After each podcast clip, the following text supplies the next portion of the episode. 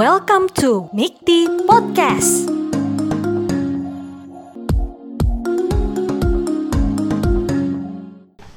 Halo, selamat datang teman-teman semua di online kelas pertama MIKTI berkolaborasi dengan Kontrak Hukum. Nah, perkenalkan saya Siti, perwakilan MIKTI, dan sekarang kita akan belajar mengenai Legal for Startup.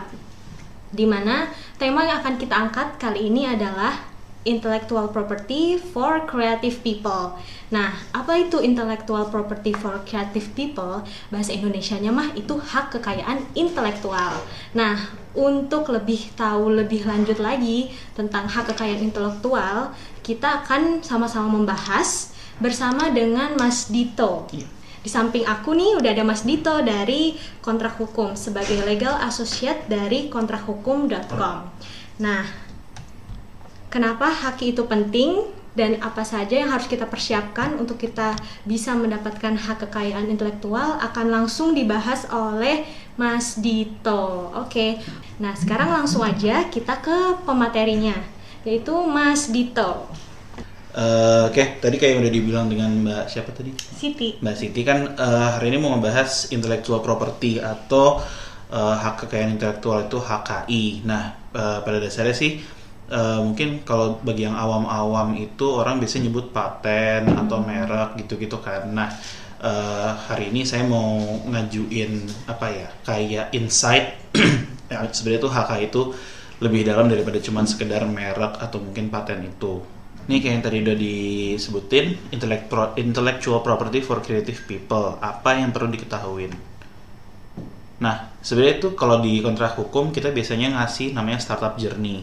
Hmm. Jadi dari foundernya nih kayak, oh kita punya ide apa, terus nanti kerjasama sama mungkin punya teman apa saudara atau apa, berarti founder dan co-founder. Biasanya tuh mereka yang bikin pertama kali apa ya mereknya gitu kan. Nah, ntar habis dari situ baru bikin badan usaha, lalu habis itu operasional kayak itunya gimana, nanti step paling terakhir tuh itu fundraising. Cuman yang hari ini kita fokus itu H K I-nya. Oke. Okay. Okay. Hak itu apa sih? Yaitu hak atas kekayaan intelektual. Nah, tadi kan yang sempat saya bilang itu ada merek sama paten. Cuman sebenarnya H K I itu tuh ada empat daftar merek, yaitu mereknya itu hak cipta, hak paten, sama desain industri.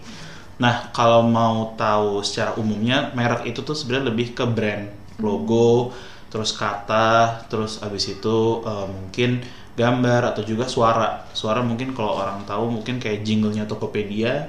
Oh, iya. Nah, itu juga termasuk sebagai Uh, merek. Terus kalau hak cipta itu biasanya lebih ke uh, karya, mungkin buku, puisi, atau lagu dan lain-lain. Nah, kalau paten itu harus uh, invensi baru yang belum pernah ada di dunia. Misalnya kayak, oh kita punya uh, laptop yang nggak pakai layar sama sekali ah, gitu, dan itu emang ternyata belum ada di dunia. Nah, itu boleh didaftarin jadi suatu paten.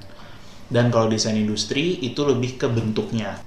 Paten itu kayak contohnya mungkin kameranya bisa apa, kamera-kamera bokeh atau apa itu kan. Terus ada juga yang mungkin merek, nah ini kan logonya uh, H P ini, Apple, itu merek. Nah, hak ciptanya mungkin coding, itu juga sebagai hak cipta. Nah, kalau desain industri itu mungkin lebih ke uh, bentuk H P-nya.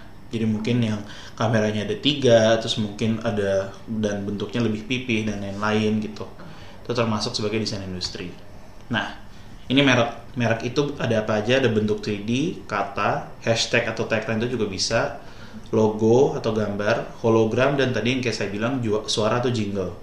Nah, uh, terus buktinya apa? Buktinya itu sebagai sertifikat merek.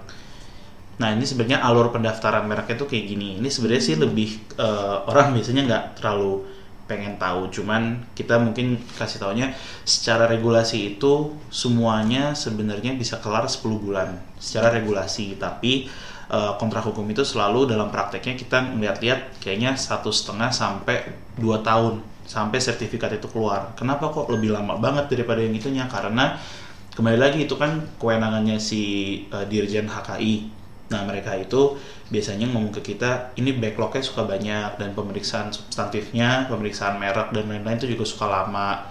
Jadi nggak cuma seratus lima puluh hari, bisa aja lebih lama lagi. Belum nanti kalau misalnya ada sanggah, atau mungkin ada orang yang kayak, eh itu merek gue, sama sama merek gue, gitu-gitu, jadi itu bisa lebih lama lagi. Hmm. Gitu.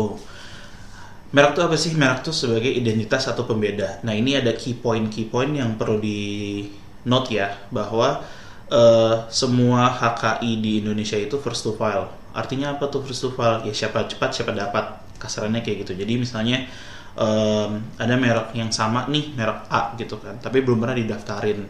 Terus habis itu uh, saya daftarin duluan, padahal mungkin waktu itu Mbak Siti mau daftarin juga.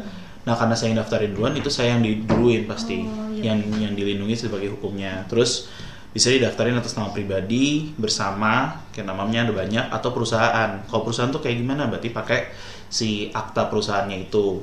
Nah, terus juga teritorial. Apa tuh teritorial? Jadi, um, mungkin ada contoh kasusnya itu gini ya. Uh, Waffer Superman, kalau ada yang pernah tahu kan, um, kan kalau Superman di luar kan udah, ya itu karakter komik. Uh-uh. Tapi kan kalau di Indonesia itu ada Waffer Superman. Iya. Tapi itu kan bukan di bawahnya si D C-nya kan. Iya. Nah, cuman kemarin kasusnya itu dimenangin ke Waffer Superman. Oh, kenapa? Karena dia daftar duluan di sini. Oh, gitu. gitu. Jadi uh, walaupun sekarang yang baru-baru kalau ada yang mau daftarin, tapi kan dia belum daftarin di sini. Hmm. Cuman kan itu merek terkenal. Hmm. Takutnya nanti malah uh, ya memperumit prosesnya aja gitu. Cuman karena dulu siapa cepat siapa duluan aja. Hmm. Superman yang D C belum daftarin di sini sebagai hmm. karakter gitu. Teritorial sih. Jadi misalnya kita udah punya merek di Indonesia nih, hmm. udah cukup gede. Oke, gue mau expand ke gue mau expand ke Singapura gitu. Ya daftarin lagi ke Singapura, nambah lagi di sana gitu-gitu. Nah, terus dicatat juga bahwa perlindungannya itu sepuluh tahun. sepuluh tahun sejak masuknya pendaftaran. Jadi Uh, mungkin kan masuk pendaftaran dua ribu dua puluh nih, itu kan setahun setengah, setahun lah katakan kan buat sampai sertifikat keluar. Nah berarti dari dua ribu dua puluh tuh udah dihitung. Kenapa kok dari mulai pendaftaran kan belum ada sertifikat? Karena pada dasarnya itu kalau misalnya kita udah punya da- bukti daftarnya, bukan sertifikat ya, uh, bukti e-filingnya itu, itu kita mereknya sebenarnya udah terlindungi, walaupun belum resmi punya kita mereknya, tapi orang udah nggak bisa daftarin ketika kita udah punya Uh, apa namanya udah punya si bukti filingnya itu. Nah, terus ini apa nih, ada terdiri dari empat puluh lima kelas sama tiga puluh empat merek dagang dan jasa. Ya karena emang pada dasarnya yang di, yang dijual itu kan kalau nggak dagang, barang dagangan, jasa gitu. Nah itu tuh ada empat puluh lima kelas. Sertifikat merek itu tuh sebagai bentuk proteksi hukumnya bahwa itu merek punya kita. Tuh kenapa merek itu diperluin ya?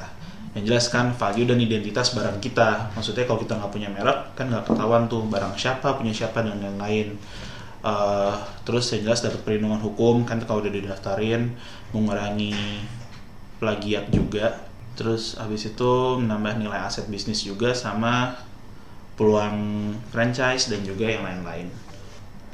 Nextnya, nah ini contoh-contoh nilai ekonomis merek. Ya ini ya setelah kita research itu, ini masing-masing merek nih nilainya bisa sampai triliunan atau mungkin, dan uh, bisa nambah terus ya tergantung mereka juga uh, revenue-nya gimana. Nah ini tuh yang udah besar-besar banget namanya. Nggak menutup kemungkinan kalau nanti kita punya usaha bisa segede ini juga. Kayak dulu Gojek juga startnya dari kecil tapi sekarang udah gede banget. Nah speaking of Gojek, nah melanjutkan pentingnya melindungi identitas sama value. Nah, eh, kelas barang sama kelas jasa itu kan ada tiga puluh empat sama sebelas nih. Tapi bisa juga misalnya kita mau daftarin satu merek, tapi mau daftarin semuanya itu juga bisa. Karena Gojek itu daftarinnya banyak banget, ada dua puluh delapan kelas. Terus eh, Gokar juga ada tiga belas kelas. Jadi nggak menutup kemungkinan bahwa kayak oke okay, satu merek ini cuma satu satu kelas doang, itu bisa aja banyak. Nggak nggak apa nggak nggak restrict juga. Tapi perlu dicatat bahwa Uh, per kelas itu tuh harus bayar, ada namanya P N B P. Jadi ya makin banyak makin aman sih, tapi bayarnya juga makin gede itu. Terus oke okay, lanjut kita ke hak cipta. Uh, sebenarnya sih gini, hak cipta itu tuh jatuhnya cuman sebagai deklaratif ya. Jadi uh, maksudnya apa? Maksudnya ketika kita let's say kita punya lagu, kita ciptain lagu, ngarang lagu, ngarang lirik dan lain-lain, itu sebagai sebenarnya secara normatif itu uh, udah punya kita, tapi terus kenapa harus didaftarin? Ya, itu ya sebagai hak eksklusif otomatis berdasarkan prinsip deklaratif setelah suatu ciptaan diwujudkan dalam bentuk nyata. Pemohonnya itu siapa aja, bisa perorangan juga atau kelompok orang yang menghasilkan suatu ciptaan khas dan pribadi gitu. Terus uh, biasanya sih ya itu tadi kayak penggiat seni, content creator, penulis buku, atau mungkin musisi, itu juga biasanya yang daftar tuh rata-rata kayak gitu. Objeknya itu gimana? Objek hak ciptanya tuh ada beberapa ya, ada karya tulis, karya cetak, arsitek, alat peraga, film, animasi, program, terus ceramah, kuliah pidato tuh juga, seni rupa, segala bentuk termasuk seni batik, lagu atau musik tanpa teks, drama tari, peta, dan foto. Pokoknya yang berhubungan dengan uh, apa ya, jatuhnya lebih ke seni sih, mostly ke situ gitu. Terus jangka waktu perlindungannya, kalau untuk perorangan individu itu tujuh puluh tahun, tapi kalau misalnya yang uh, mendaftarkan hak ciptanya itu badan hukum, kayak P T atau apa, itu lima puluh tahun gitu. Nah, alurnya sih simple banget, nggak seribet si siapa merek tadi. Uh, step pertama cuma mengajukan hak cipta, terus step keduanya ya udah penerbitan surat pencatatan hak cipta aja. As long as hak ciptanya itu emang pas dilihat, oh ini emang baru kok, ini nggak membentuk plagiat atau apa gitu. Tapi dia emang lebih simple dan biasanya lebih cepat juga. Um, biasanya nggak nyampe tiga bulan sih kalau rata-rata prakteknya, tapi tetap ya uh, range waktunya itu tuh bener-bener kita nggak bisa nembak sama sekali, karena mungkin dari kontrak hukum bilang tiga bulan, tapi prakteknya ada yang sebulan, ada yang mungkin lebih dari tiga bulan juga gitu. Jadi tergantung dari D J K I banget soalnya. Nah, contoh-contohnya konten creator itu uh, ada Ditya Dika, ada Ria Ricis, ada Atta Halilintar, ada mungkin motovlogger-motovlogger itu juga termasuk tuh, bisa aja daftarin uh, apa hak ciptanya gitu kan. Nah, mereka itu juga penghasilannya gede loh, maksudnya dengan konten creator itu si Raditya Dika aja contohnya bisa seratus juta sampai satu koma lima M.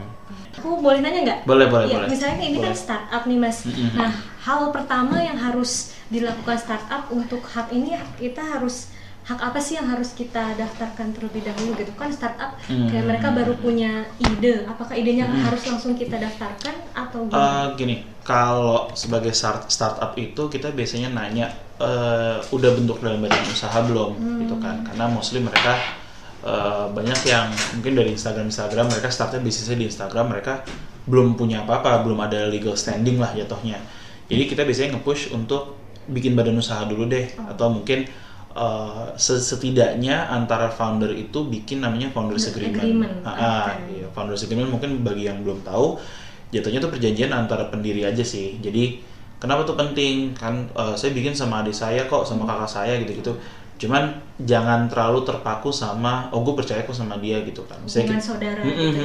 Even ya lebih baiknya ditulis di kertas, maksudnya secara mengikat ya. Jadi kenapa uh, founders agreement tuh isinya mostly kayak hak dan kewajibannya apa, terus pembagian labanya gimana, terus ya itu mengatur hal-hal yang nanti kedepannya ketika badan usahanya itu amit-amit nih ada gonjang-ganjing atau mungkin ada satu yang mau pisah atau apa, itu udah diatur semua di founders agreement. Oh. Jadi itu ke cover semuanya secara aman. Um, mungkin kalau buat jadi contoh studi kasus kayak Maichi itu, Maichi? Mm-mm, oh, ya, itu contoh. Kalau nggak salah kan bikinnya uh, adik kakak, adik kakak semua, cuman habis itu ada satu yang keluar, mm-hmm. tapi karena mereka belum ngeset bahwa merek itu milik si P T-nya, akhirnya diambil sama yang keluar ini. Oh, jadi yang lainnya mereka nggak punya hak atas mereknya si Maichi mm-hmm. ini. Jadi nah hal-hal kayak gitu tuh bisa di uh, preventif lah mm-hmm. dengan si founders agreement itu. Okay. Nah startnya habis itu biasanya Uh, abis founders agreement, of course bikin badan usaha. Mm-hmm. Kenapa kita biasanya nge-push badan usaha dulu? Karena abis itu kayak kedepannya lebih enak kan. Kalau misalnya mau daftarin merek atas nama badan usahanya, terus nanti kalau misalnya mau kerja sama sama orang juga, oh ya ini udah dalam bentuk badan usaha nih gitu. Karena pasti orang-orang yang udah punya badan usaha kan semuanya kerjasama sama yang udah jelas lah kan. Kalau misalnya udah punya badan usaha itu kan terlihat serius, terlihat oh ya ini emang niat nih dia bikin P T, bikin apa gitu. Gitu sih biasanya startup, basicnya kayak gitu-gitu doang. Mungkin uh, dalam konteks ini merek, biasanya kita kayak udah punya merek belum, udah udah ada namanya gitu kan, udah didaftarin belum belum. Terus begitu kita kasih tahu harganya berapa, kan emang agak mahal, mungkin sekitar uh, tiga koma sembilan sampai empat juta lah maksudnya ya. Uh, itu biasanya udah pakai konsultan buat daftarinnya. Kenapa agak mahal? Karena Uh, sebenarnya sih kalau kita dari kitanya bilang itu nggak mahal sih, maksudnya itu untuk sepuluh tahun ke depan. Kalau ah, kalau emang revenue-nya per bulan lima pas sepuluh juta ya fine-fine aja harusnya untuk proteksi ke depan kan. Jadi uh, kenapa harus daftarin merek? Ya itu meminimalisir nanti kalau ada orang mau ngambil itu gitu. Nggak mungkin lihat kayak oh ini followersnya udah mungkin ratusan ribu, oh ini revenue udah buka di berbagai kota gitu. Terus kalau belum daftarin merek ya ambil aja, iya, gitu kan. gitu. Wah. Jadi gitu teman-teman, hal mendasar yang harus kalian lakukan adalah founders agreement tadi ya Mas, mm-hmm, ya. Betul. Harus ada perjanjian antar founder. Mm-hmm. Jangan sampai ya yaudah dia temen gue gitu. Mm-hmm. Pasti gue percaya lah sama dia. Gak boleh kayak gitu mm-hmm. juga ya Mas ya. Iya, sebenarnya percaya boleh, tapi uh, cuma kan maksudnya kalau emang sama-sama mm-hmm. percaya harusnya ya gak ada masalah juga kalau bikin founders agreement. Iya. Kasarannya kayak gitulah. Iya. Betul gitu banget. Nah, lanjut Mas. Lanjut lagi. Kita ke desain industri. Oke, okay, desain industri itu kayak tadi uh, lanjut lagi. Apa sih itu yang perlu didaftarin? Ya, sebenarnya kan desain industri itu kreasi dalam bentuk komposisi garis, warna, gabungan yang berbentuk tiga D atau dua D.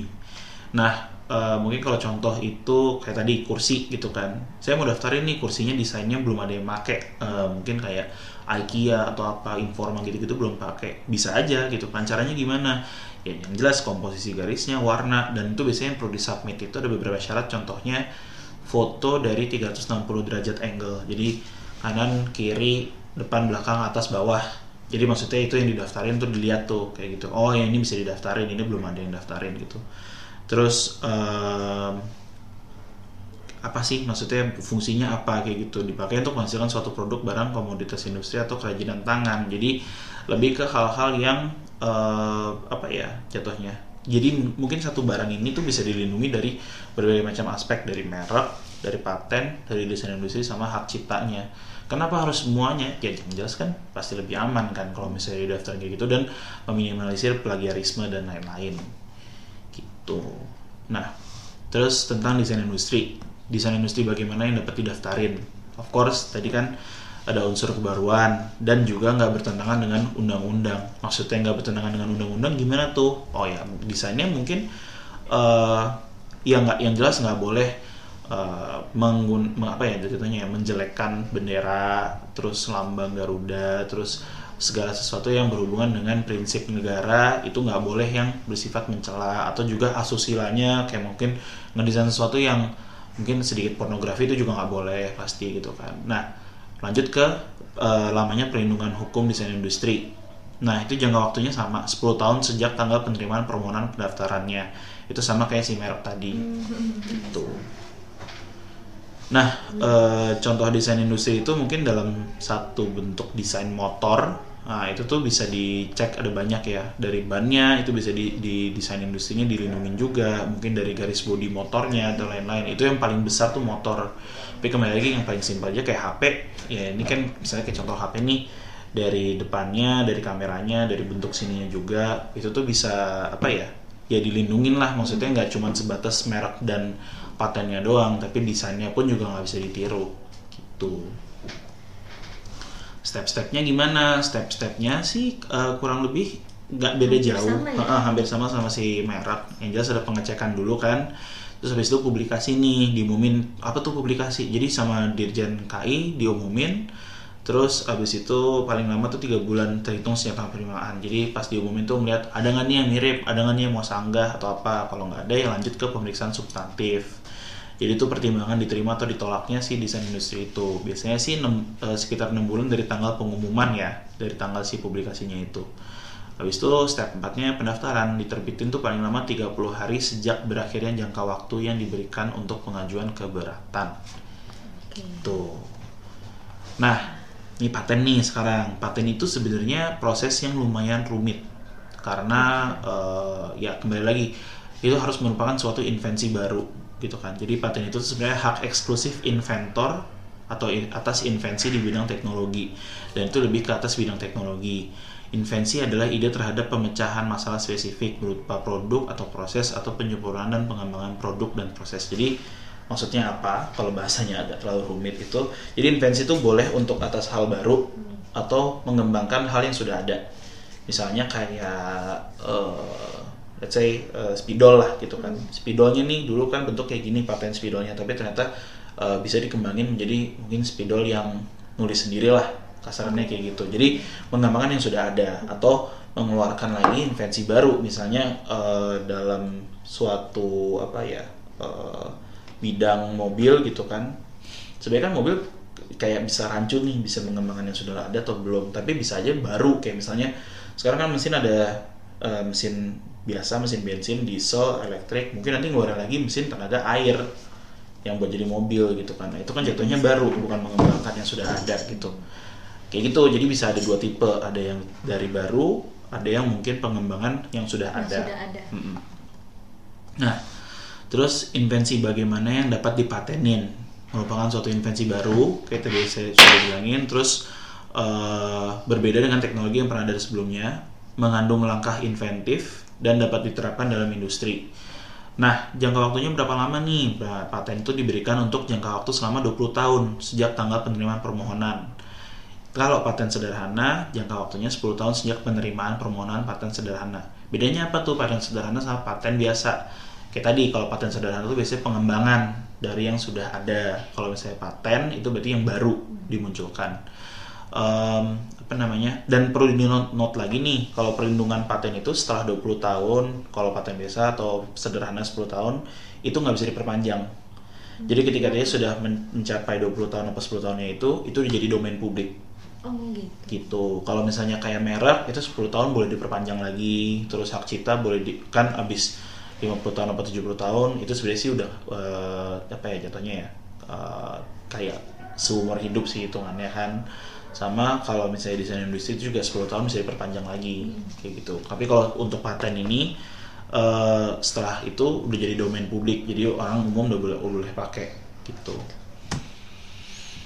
Nah, alur pendaftarannya itu biasanya analisa paten, habis itu permohonan pendaftaran sama pemeriksaan substantif. Nah, di tiga step ini itu yang biasanya agak rumit karena dari D J K I itu biasanya dia minta flow-nya gimana, dia minta habis itu jabarin lagi blueprintnya gimana gimana gimana gitu. Pokoknya benar-benar dig, dig deep sama mereka, digali sampai benar-benar oh ya ini yang baru gitu. Jadi menunjukkan bahwa iya ini invensi baru, bukan yang ngikutin yang lama gitu loh. Gitu. Sebenarnya habis itu standar sih ada penerbitan sertifikat sama pemeliharaan paten. Apa tuh pemeliharaan paten? Jadi uh, ya setelah diciptakan, setelah didaftarkan itu berarti dipelihara tuh dalam artian gimana ya? Ini jelasinnya nih. Uh, jatuhnya ya emang bener itu di investasi itu dilindungin terus, jadi nggak cuma asal asal buat terus daftarin terus udah ditinggal terus gitu. Ha, jadi tetap harus ada di kesannya maintenance lah gitu deh gitu. Nah ini studi kasus uh, kayak contohnya si Starbucks sama pecel lele Lela waktu itu tuh sempat udah di Uh, apa ya jatuhnya dikasih surat peringatan pertama dan lain-lain. Terus uh, berujungnya sih damai akhirnya karena si pecel lele akhirnya dia mengubah logonya gitu kan. Hmm. Itu jadi yang kayak gini-gini nih studi kasus merek tuh yang mungkin orang nggak terlalu ngeh ya bahwa hmm. sebenarnya sempat ada sengketa-sengketa gitu. Nah studi kasus kedua ini yang kita bisa ceritain Maichi, ya. hmm, betul. Uh, apa namanya pada tahun dua ribu sebelasnya itu salah satu tim mendaftarkan merek dagangnya ke delapan kelas berbeda sedangkan tim lainnya tidak gitu karena kan pada tengah jalan mereka pecah kongsi nih jadi dua tim yang beda dan itu mereka nggak ada founders agreement hmm. gitu. Jadi pentingnya kalau di studi kasus dua ini tuh harus ada si founders agreementnya itu buat nentuin bahwa nih merek ini nih nanti miliknya punya semuanya ya gini gini gini gini gitu. Nah, studi kasus tiga, ya, yang tadi, yang tadi juga ini agak saya lempar di awal karena biasanya orang kan kalau kasus lebih mm. lebih interested kan. Nah, ini si Waffer Superman itu menang sama si Superman dari D C Comics. Kenapa? Karena si apa namanya pet yang punya si Waffer Superman ini kan Sinfa Makmur. Nah, dia udah daftarin si Waffer Superman itu dari tahun seribu sembilan ratus sembilan puluh tiga dan sertifikat merek dagangnya tetap diperbarui sampai saat ini. Gitu. Jadi kenapa kok bisa ini menangin sih itu ya first to file tadi kan karena mereka udah daftarin duluan si Waffer Superman-nya. Gitu. Nah, gitu Oke, okay. nah. sekian. Uh, okay. Ini sekarang masuk ke sesi. Mungkin kita bisa langsung masuk ke sesi mm-hmm. tanya jawab. Iya. Yeah. Oke. Okay. Dari Mas Agus, Agus ya? Tandi Tan. Tandri Tan. Oke. Okay. Yeah. Misalnya saya sudah mendaftarkan nama merek atau brand atas nama saya, kedepannya hak miliknya apa dapat dipindahkan ke badan yang baru saja saya bentuk? Bisa. Jadi uh, merek itu misalnya udah milik pribadi pertama didaftarin, tapi ternyata uh, oke okay, kita udah bikin badan usaha nih. Oke okay, uh, bisa nggak dipindahin? Bisa. Jadi ada namanya pemindahan nama atas si uh, apa namanya uh, merek tersebut. Jadi nanti emang prosedurnya kayak gimana tuh ya nanti pasti bikin surat lah pasti ada ada surat per, per, pengalihan nama atas si mereknya itu. Nanti habis itu juga harus diajukan lagi ke D J K I. Tapi bakal lama lagi nggak prosesnya? Nggak sih sebenarnya, kalau misalnya udah terdaftar ya nanti tinggal dirubah aja di pangkalan data, apa pangkalan datanya mereka itu, merubah namanya. Oh gitu. Gitu. Nah seperti itu Mas Agus, semoga hmm. terjawab ya. Bagaimana tolak ukur Mas Guntur Rizky Al-Fajri, bagaimana mm-hmm. tolak ukur suatu produk dapat dikatakan plagiat atau plagiat? Apakah produknya enam puluh persen, enam puluh persen mirip sebelah, empat puluh persen lagi berupa fresh improvement? Oke, okay, uh, kalau untuk tolak ukurnya itu saya mungkin kurang kompeten menjawab, karena biasanya yang ngerti itu konsultan H K I. Mm-hmm. uh, konsultan H K I itu kan mereka punya apa ya, kayak pasti mereka harus ada sekolah lagi sendiri, ngambil kursusnya lagi dan lain-lain. Jadi uh, kalau tolak ukurnya sih dari si siapa namanya, dari si konsultan itu pasti bilang sebenarnya sih ketika ada ibarat kata sekecil sepuluh persen pun kemiripan, itu biasanya bakal ditolak sama si D J K I. Jadi sebisa mungkin itu benar-benar ngebentuk yang baru, walaupun kadang uh, ada juga yang apa ya namanya ya, uh, cuma perkara spasi doang itu tuh bisa hmm. langsung bisa didaftarin tuh bisa aja gitu. Jadi uh, tolak ukurnya gimana? Tolak ukurnya sebenarnya dari D J K I-nya itu yang mereka tahu gimana caranya. Hmm. Tapi kalau untuk boleh apa bisa apa enggak nih gitu kan, itu biasanya konsultan H K I yang lebih ngerti. Gitu. gitu. Nah berarti Mas Guntur harus langsung ke konsultan D J K I terdekat ya Mas? Mm-mm, konsultan hmm. H K I. Jadi H K I. Uh, ada beberapa kantor-kantor yang emang mereka ngurusin merek atau apa, kontrak hukum pun.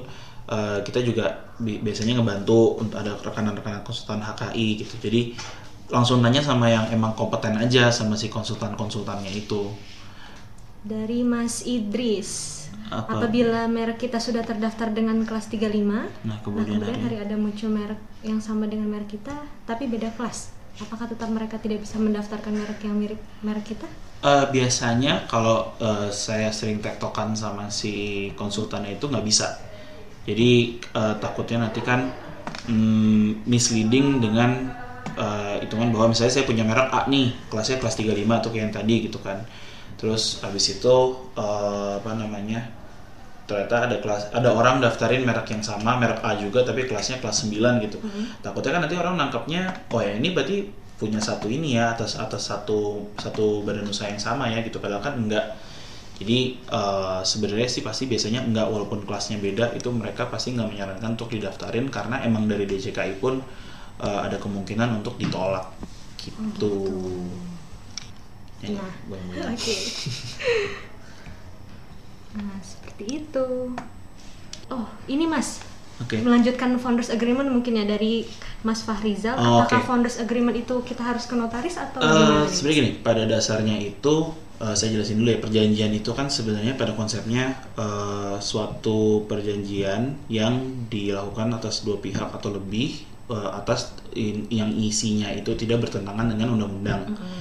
Nah, uh, perlu nggak sih ke notaris? Sebenarnya sih enggak, karena jatuhnya dalam bentuk kan founders agreement itu kan dalam bentuk kontrak. Mm-hmm. Itu pun sebenarnya udah cukup mengikat secara hukum, walaupun boleh aja dinotariskan. Dinotariskan tuh kayak gimana? Misalnya kita yang ngedraft, habis itu dibawa ke notaris, habis itu diminta dilegalisir. Biasanya kayak gitu. Gunanya apa Mas dilegalisir? Ya sebenarnya sih untuk memperkuat secara hukum aja, tapi sebenarnya pun nggak usah ke notaris pun, karena kan ke notaris pasti harus bayar. Maksudnya dibikin sama yang orang hukum, maksudnya dalam bentuk kontrak, tanda tangan di atas materai pun tuh sebenarnya udah cukup mengikat. Jadi boleh ke notaris, boleh juga enggak, itu sebenarnya fungsinya tetap mengikat juga. Hmm. Gitu. Itu boleh tuh yang buat tuh Mbak. Ini? Mm-mm. Ide untuk penanganan atau nova, inovasi lingkungan etis enggak kalau di paten. Nah, eh, yang perlu di note lagi bahwa orang tuh ada beberapa yang nanya ke kita juga, kalau saya punya ide bisnis apa, itu boleh nggak dipatenkan? Nggak bisa, karena paten itu bentuknya harus fisik.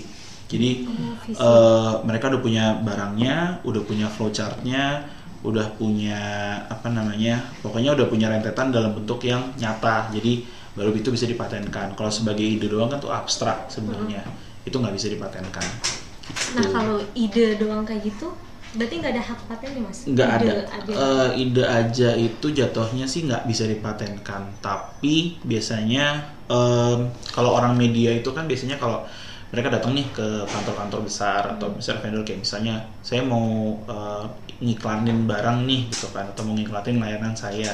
Sebenarnya orang kreatif, mereka nih biasanya pitching pitching ide yeah. kan, uh, pitching pitching uh, ini konsep gue kayak gini gini gini gini gitu kan. Itu biasanya dilindunginya dengan uh, non-disclosure agreement. Jadi ketika artinya itu uh, perjanjian kerahasiaan. Jadi ketika mereka uh, ngajuin pitchingnya, tapi ternyata si tokonya itu nggak nggak pakai, maksudnya si si si vendor besar ini nggak pakai ya, harus sebelum di pitching itu harus tanda tangan agreement bahwa kayak kalau misalnya nggak pakai konsepnya nggak boleh dipakai, hmm. gitu. Jadi uh, dalam bentuk perjanjian sih sebenarnya, kalau punya ide atau apa itu mungkin ya harus dalam bentuk perjanjian gitu. Bolehkah kita memproduksi atau menjual suatu produk yang telah dipatenkan pihak lain? Bentar, akan tetapi patennya telah habis masanya dua puluh tahun. Oh, kalau itu boleh karena jatuhnya kan domainnya udah domain publik. Jadi ketika dia masa patennya sudah habis, ya fine-fine aja untuk maksudnya mengikuti si barangnya itu. Tapi selama jangka waktu dua puluh tahun mereka nggak boleh uh, apa namanya pakai si invensinya mereka itu yang dilindungi gitu. Terus di bawahnya ada nih Mas pertanyaan mm-hmm. menarik lagi. Hai, mau tanya kalau dari Mandy dua ribu dua puluh. Hai, mau tanya kalau hak cipta audiobook apa mm-hmm. harus didaftarkan juga dan nanti bentuk fisik audio audiobooknya jatuh ke pihak yang membuat atau si autornya ya? Terima kasih. Mm. Karena sekarang emang lagi booming banget nih kayak podcast. Oh, oke oke, podcast atau audiobook mm-hmm. ya. Ya ya ya. Um, sebenarnya hak ciptanya itu uh, agak rancu sih, pasti kan uh, lebih harus dispesifikkan lagi. Maksudnya Uh, dalam si let's say pocket podcastnya ya, audiobooknya ini tuh uh, apa yang mau dilindunginya, uh, mungkin topiknya, mungkin pembahasannya dan lain-lain. Oke, okay. Let's say udah itu udah ke cover ya, bisa nih sebenarnya emang, cuman harus dispesifikkan lagi tuh mana yang mau didaftarkan. Nah terus kalau untuk uh, bentuk fisik audiobooknya jatuh ke pihak yang membuat atau si author, nah itu tergantung perjanjian internal. Jadi mm. kan kalau kayak musisi masuk ke record label nih biasanya gitu kan, itu mereka pasti ada perjanjian bahwa segala karya yang dibuat oleh si musisi nanti akan menjadi milik si record labelnya, tapi ada juga yang segala karya yang didinin nanti tetap milik si musisinya. Nah itu tergantung perjanjian internal aja. Jadi kalau mau dijatuhkan haknya ke si yang membuat ya monggo, atau dari yang si autornya yang monggo. Jadi emang itu tinggal perjanjian aja sih gitu. Gitu Kak Mendy, jadi tergantung mm-hmm. dari perjanjian awalnya itu ya. Iya, jadi misalnya ada si... uh, uh, audiobook uh, mungkin ada yang punya tem- ada yang punya lahan apa studionya, mm-hmm. terus abis itu kita pakai studionya mereka, tapi abis itu mereka nanti bilang nanti ini si audiobooknya punya kita ya hak ciptanya gitu. Ya udah, berarti itu punyanya si studio atau apa atau apa gitu. Okay. Gitulah sebagai contoh ya kasarannya gitu. Sips. Bolehkah kita membuat suatu alat untuk kepentingan komersial di mana alat tersebut telah didaftarkan patennya oleh pihak, oleh pihak lain di negara lain? Akan tetapi oh, di Indonesia tidak daftarkan. Oke, okay. uh, mungkin tadi ada yang saya belum mention juga. Paten itu tuh harus dalam bentuk invensi uh, global. Jadi misalnya nih uh, ada orang bikin invensi itu di uh, Singapura gitu kan. Dia daftarin patennya di Singapura. Nah, walaupun dia emang nggak kesini daftarinnya, cuman kan di sini nanti tetap hitungannya, oh ini udah dipakai belum di luar. Oh. Kalau udah dipakai di luar, uh, jatuhnya apa namanya ya? Hmm, misalnya udah ada di luar, berarti kita nggak bisa daftarin satu. Terus yang kedua, kalau kita pakai invensinya mereka gimana? Mereka masih terlindungi nih dengan hukum Singapura, tapi kan mereka nggak di sini nggak ketahuan gitu kan? Kita pakai aja gitu kan? Ya sok aja monggo, tapi tetap aja ketika mereka nanti notice, mereka bisa nuntut. Gitu. Jadi misalnya kayak kita daftarin paten di Indonesia, itu kita perlindungannya global. Jadi yang of course pertama um, apa namanya biar orang nggak didaftarin barangnya itu. Terus yang kedua itu perlindungannya global. Jadi ya ketika kita tahu mungkin di Thailand apa di U S apa di mana ada yang pakai invensi kita, kita bisa aja ngajuin tuntutan ke sana gitu kan. Dasarnya apa? Dasarnya ya sertifikat dari Indonesianya kita bawa ke sana. Gitu. Jenis bisnis itu dari Mas Aldo ya. Mas Aldo. Jenis bisnis Gojek, Grab, Antrian kurang lebih sama dari segi produk. Kalau misalkan ada kompetitor lain dengan model bisnis yang sama, apakah dari segi hak cipta atau desain industri tetap bisa lolos? Um, Grab, Antrian. Sebentar, saya agak harus ini dulu, mencerna dulu. Oh, oke. Okay. Sebenarnya gini, dalam bisnis model yang sama, tapi kalau dia let's say dari codingannya beda, pasti kan dari codingannya beda, desain industrinya pun juga harus beda. Terus merek jelas pasti harus beda gitu kan. Ya itu fine-fine aja gitu kan. Karena ketika misalnya ada Gojek atau Grab atau Antrian, terus habis itu ada satu merek lagi, misalnya uh, merek B gitu. Nah, si merek B ini tuh benar-benar ngikutin dari uh, codingannya si Grab atau Gojek gitu. Nah itu sebenarnya nggak boleh, tetap tetap nggak bisa. Tapi ketika mereka bikin, karena kan sebenarnya dari Gojek atau Grab sendiri kan aplikasinya beda sendiri kan pasti. Itu kan codingan di aplikasinya udah beda.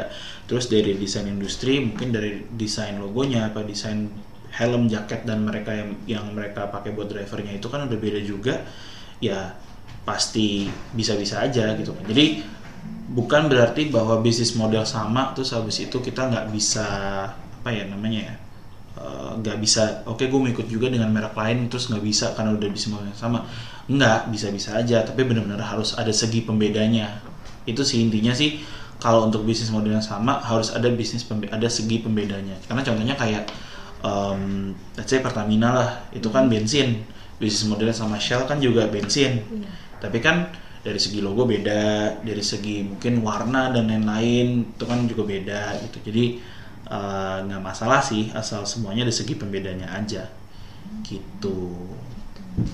Ada lagi? Nah gitu Kak Aldo, mungkin Kak Aldo ini pengen juga bikin bisnis yang sama kali ya Mas ya? Makanya mungkin, dia nanya uh, uh, uh. Yeah. Tanya Mas Hendirus duluan H K I dulu atau badan usaha dulu?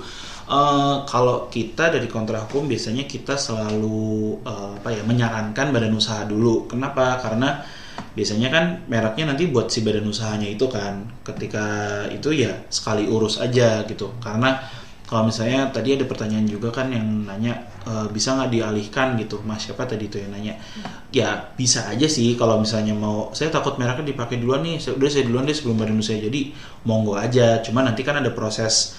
Um, daftarin mereknya, daftarin mereknya sendiri aja udah lama, udah satu sampai satu koma lima tahun gitu kan.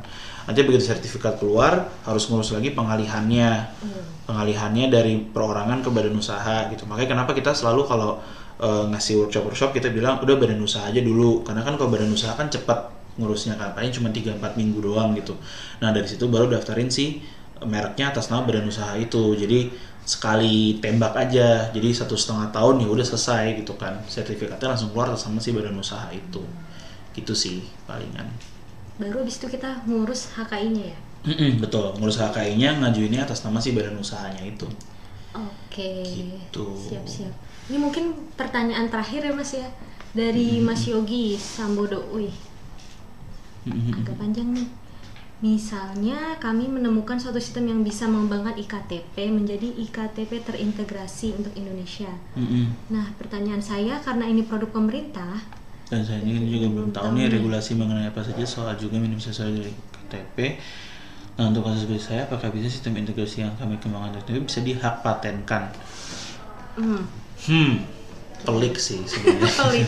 uh, untuk sistemnya sebenarnya sih secara logika nih Mas, uh, sistemnya sendiri itu tuh bisa dipatenin pasti, karena kan itu pengembangan sistem I K T P yang sebelumnya. Of course itu berarti jatuhnya paten sederhana, pengembangan yang sudah ada. Cuman regulasi bahwa sistem barunya ini bisa dipakai di pemerintah atau enggak atau nanti gimana, itu yang perlu nanti ditelusuri lagi.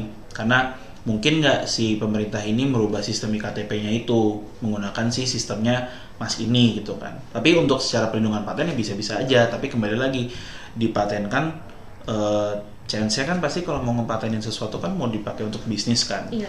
Ketika nanti Mas udah capek-capek bikin sistem I K T P baru, tapi ternyata sama pemerintah nggak dipakai, hmm. kan sayang jatuhnya kan. Karena daftarin paten itu lebih mahal lagi sebenarnya daripada si merek atau hak cipta gitu. Jadi hmm. Uh, bisa, tapi kalau dari uh, pandangan sisi legal dan ekonomisnya coba ditelusurin dulu aja, bisa nggak, maksudnya info-info sama pemerintah, bisa nggak kita nih ngajuin uh, sistem baru gini gini gini gini gini gitu kan. Ketika udah, udah ada lampu hijau ya sok atuh monggo gitu kan.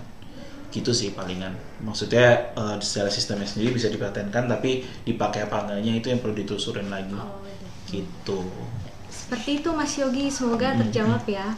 Nah mungkin uh, kelas kita sudah berakhir kan, waktu sudah juga menunjukkan uh, jam pukul empat pukul empat sore. Nah, aku mau tanya mungkin dari Mas Dito sendiri nih, hmm. ada nggak sih highlight apa yang harus dilakukan startup sebelum menuju H K I tadi? Berarti hmm. harus founder agreement dulu, ya. gitu. hmm. kemudian badan usaha, baru yes, H K I. Baru H K I, betul. Atau step yang terpenting sebelum menuju hmm. H K I. Hak tadi asli ke kontrak hukum. Iya.